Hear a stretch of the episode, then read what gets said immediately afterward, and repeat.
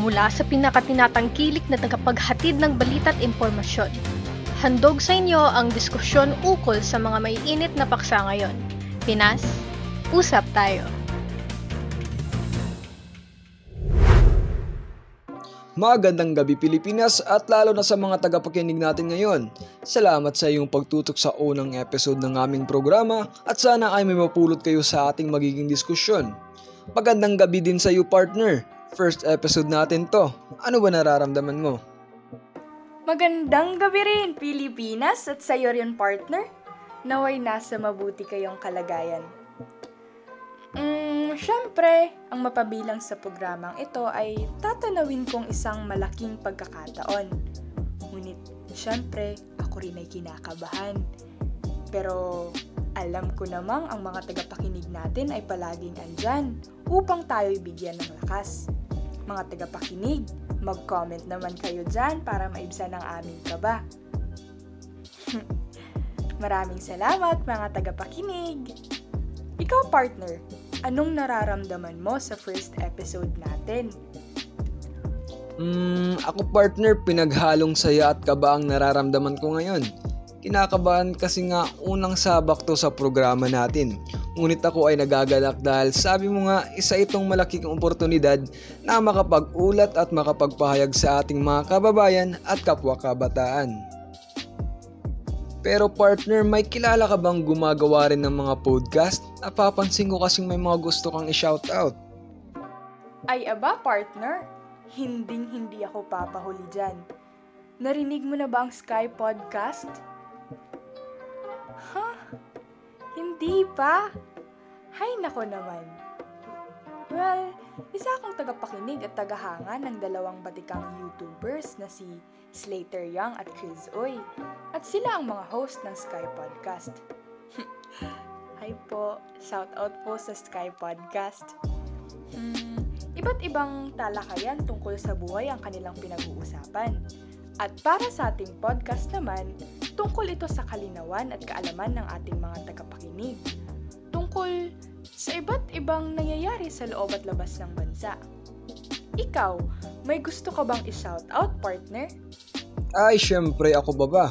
Gusto ko lang i-shoutout ang National Campus Press Olympiad or NCPO participants mula sa Luzon, Visayas at Mindanao at ang Best Design Campus Papers of the Philippines or BDCP. Kumusta kayo dyan? Are you still fired up? Naway ang patimpalak ay magsilbing paalala na kahit sa gitna ng pandemya, kailanman na hindi matitinag ang nag-aalab na puso ng mga diurnos sa Pilipinas. Ika nga ng National Campus Press Olympiad tagline, let's push the press power. Yes, at napakarami nga ng kaganapan ngayon hindi lang dito sa ating bayan, kundi pati na rin sa buong mundo. Kaya nararapat lamang na tayo ay makialam bilang mga kabataan at bilang mga responsableng individual. Nadali mo, partner? Kaya naman, huwag na natin patagalin pa. Pinas, usap tayo! Partner, may tanong ako sa'yo. Naalala mo pa ba yung mga naging talakayan o mga pinag-usapan sa Araling Panlipunan nyo? Partner, meron naman. Ngunit yun nga lang, hindi ko lang talaga masyadong makabisado yung mga pets at mga pangalan nila. Pero iisang tiyak para sa akin at yun ay nag-i-enjoy akong nakikinig sa mga talakayan. Lalong-lalo na sa kasaysayan ng Pilipinas. Ay, isa ka palang historian, partner. Slight? Charot! Pero partner, may palaro ako sa'yo. Tiyak na masusubukan ang memorya at kaalaman mo tungkol sa mga nangyari sa Pilipinas. Kung di yan mahirap, di ako siyang partner. Ano ba yan? May papremyo ba? Ay, nako talaga. Ako pa ba? Ako? Pero syempre wala, kasi wala akong pera. Pero alam kong mai-enjoy ng mga tagapakinig natin mula Luzon, Visayas at Mindanao. Kaya simulan na natin. Ito ang fact or bluff. Magsasabi ako ng iba't ibang impormasyon o mga konsepto na konektado sa kasaysayan ng Pilipinas. Kung sa tingin mo ito'y tama, ang iyong sagot ay fact. At kung ito'y isang mali, sasabihin mo bluff. Tapos, magbibigay ka lang ng konting paliwanag kung bakit. Partner, game ka na ba? Sige, madali lang pala. G, game na partner. Okay, kaya simulan na natin. Una, kaarawan ni Rizal ang 30 ng Disyembre. Di ata yan kaarawan ni Rizal, partner. Petsa ng kamatayan ata yan. Kaya bluff. Ang pagkakaalam ko kasi ay Hunyo 19 ang kapanganakan niya. Tama, partner. Kasi palaging napapagpalit ng mga tao ang kaarawan at araw ng pagpatay sa pambansang bayani natin na si Dr. Jose Rizal. Kaya sunod naman tayo, partner. Ang pangalawa ay palaging nakaupo si Apolinario Mabini dahil trip niya lang. Naku naman, partner. Bluff naman yan. Ewan ko kung alam to ng karamihan pero nadapuan kasi si Mabini ng malubhang karamdaman na naging resulta ng kanyang pagiging paralitiko at pagiging lumpo. Pero dagdag ko lang sa iyo, partner, isa siya sa mga hinahangaan ko na bayani natin sa Pilipinas. Bakit? Kasi sa kabila ng kanyang kondisyon ay hindi ito naging hadlang sa kanyang gampanin bilang isang natatangi at makabayang Pilipino. Diba? Ay, agree ako dyan, partner. Kaya dapat malaman ito ng mga tao. Kaya ang pangatlo nating pahayag ay isang tausug si Lapu-Lapu. Medyo mahirap yan, partner. Bluff? Kasi kahit na yan yung sinabi ng Pangulo, hindi ibig sabihin na tama agad dahil si Lapu-Lapu ay chief udato ng Cebu at noon daw, kung ikaw yung chief, dapat doon ka nakatira. Tama. Naway panigan natin ang totoo at tamang impormasyon, lalo na sa ating kasaysayan. Sunod na pahayag na tayo, partner. Isang Kristiyanong bansa ang Pilipinas dahil sinakop tayo ng mga Espanyol. Malaking fact yan, partner. Isa talaga sa mga impluwensya ng mga Kastila sa ating mga Pilipino ay ang pagpalaganap ng Kristyanismo sa Pilipinas, na kung saan ito ang mas nagbigay pananaw sa atin sa pananampalataya at pananalig. Malaking check yan, partner. Kaya laganap ang Kristyanismo sa Pilipinas dahil sa impluwensya na rin ng mga Espanyol nung tayo'y sinakop nila. Kaya sa panglimang pahayag natin, ang salitang kutsara ay galing sa mga Espanyol. Ay, partner, fact yan. Kasi napag-aralan namin yan sa SPFL na subject namin ng junior high. Karamihan talaga sa mga terminology sa Tagalog ay hindi nalalayo sa Espanyol. Dahilan din ito sa pagkasakop sa atin. Ngunit pagdating sa Espanyol, kutsara ang pagbigkas at baybay nila. Ay, sana all may SPFL. Parang gusto ko rin mag-aral dyan Ngunit dumating na tayo sa panghuli nating impormasyon. Kaya partner, ito na ang iyong pahayag. Si Dr. Jose Rizal ay bahagi ng isang Illuminati. Ay, di ako sigurado niyong partner. Di ko naman kasi naabutan si Rizal. Pero bluff para sa akin. Mamiyembro o hindi, partner, ang mahalaga ay malaki ang ginampanan na tungkulin ni Jose Rizal sa pagsusulong at paglaban sa karapatan at kalayaan nating mga Pilipino laban sa mga Kastila. Ay, iba talaga. Iba. Lodi. Ang galing-galing talaga. Parang naging Tito Boy ako dun Fast talk kung baga. Natutuwa akong malaman ang iyong perspektibo sa mga napapanahong isyong itong kinakaharap ng ating kasaysayan. Na-pressure mo nga ako ng partner. Parang napasabak tuloy ako sa Mr. Q&A. At ngayon, partner, alam mo ba kung bakit iyon ang mga napili kong mga impormasyon o mga pahayag na itanong? Alam ko, partner, at yun ay dahil ito ang mga karaniwang katanungan at pahayag na nagkakaroon ng maling impormasyon at konotasyon. Patuloy na naiiba ang katotohanan tungkol dito, lalong-lalo na sa social media at ibang sources na napagkukunan. Bongga!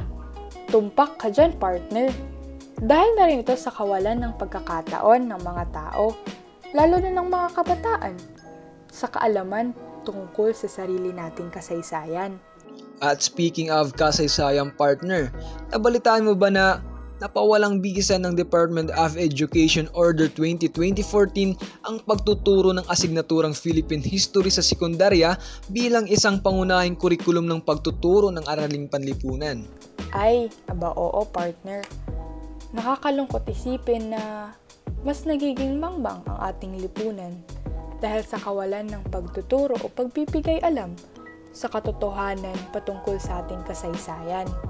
Ngunit may maganda akong balita na kahit lumipas na ang 7 taon matapos maipasa ang order na ito, patuloy pa rin na isinusulong ng kilusang High School Philippine History ang pagbabalik ng Philippine History sa sekundarya bilang isang critical thinking course at hindi memory work course.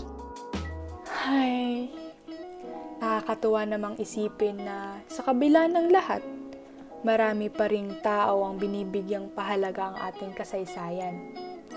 Kaya saludo po ako sa inyo, High School Philippine History Movement.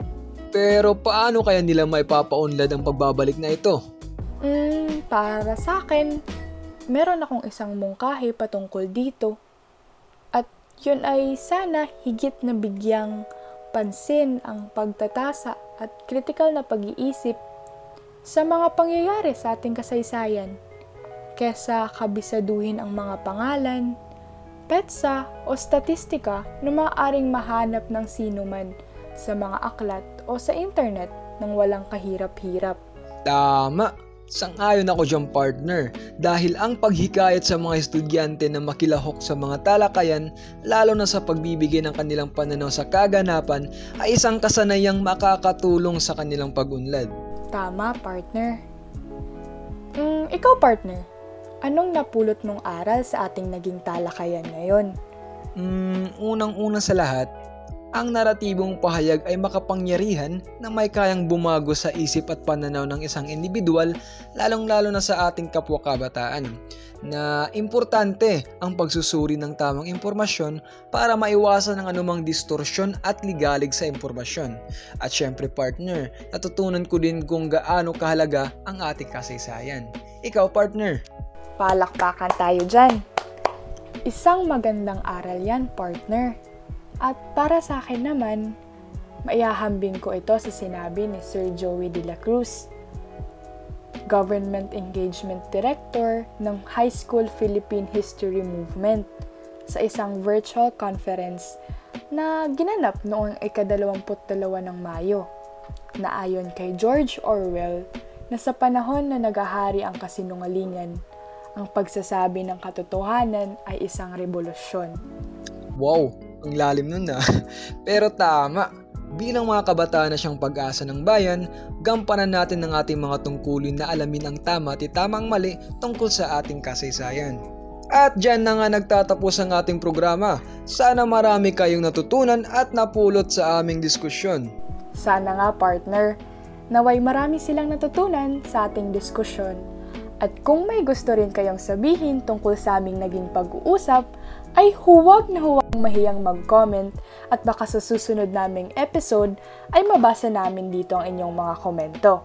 Muli, nais naming bumati sa lahat ng kalahok ng National Campus Press Olympiad na sana ay ma-enjoy nating lahat itong ginintoang oportunidad at ipatuloy na ipaglaban ng malayang pamamahayag. Good luck sa ating lahat! Nais din namin ulit maghatid ng pasasalamat sa Best Design Campus Papers of the Philippines o BDCP para sa malaking oportunidad na ito. Maraming salamat po sa patuloy na pag-inganyo sa mga campus journalist na tulad namin na isabuhay ang hashtag #PushThePressPower. Hanggang sa muling pagkikipaghusap, ako ang iyong lingkod, RJ Sabihan. At ako naman si Saila Gaitos na nagsasabing lahat dapat ay may alam at lahat dapat ay nakikialam. Magkita-kita tayo muli bukas sa parehong oras at parehong page. Pilipinas, salamat sa pakikipag-usap.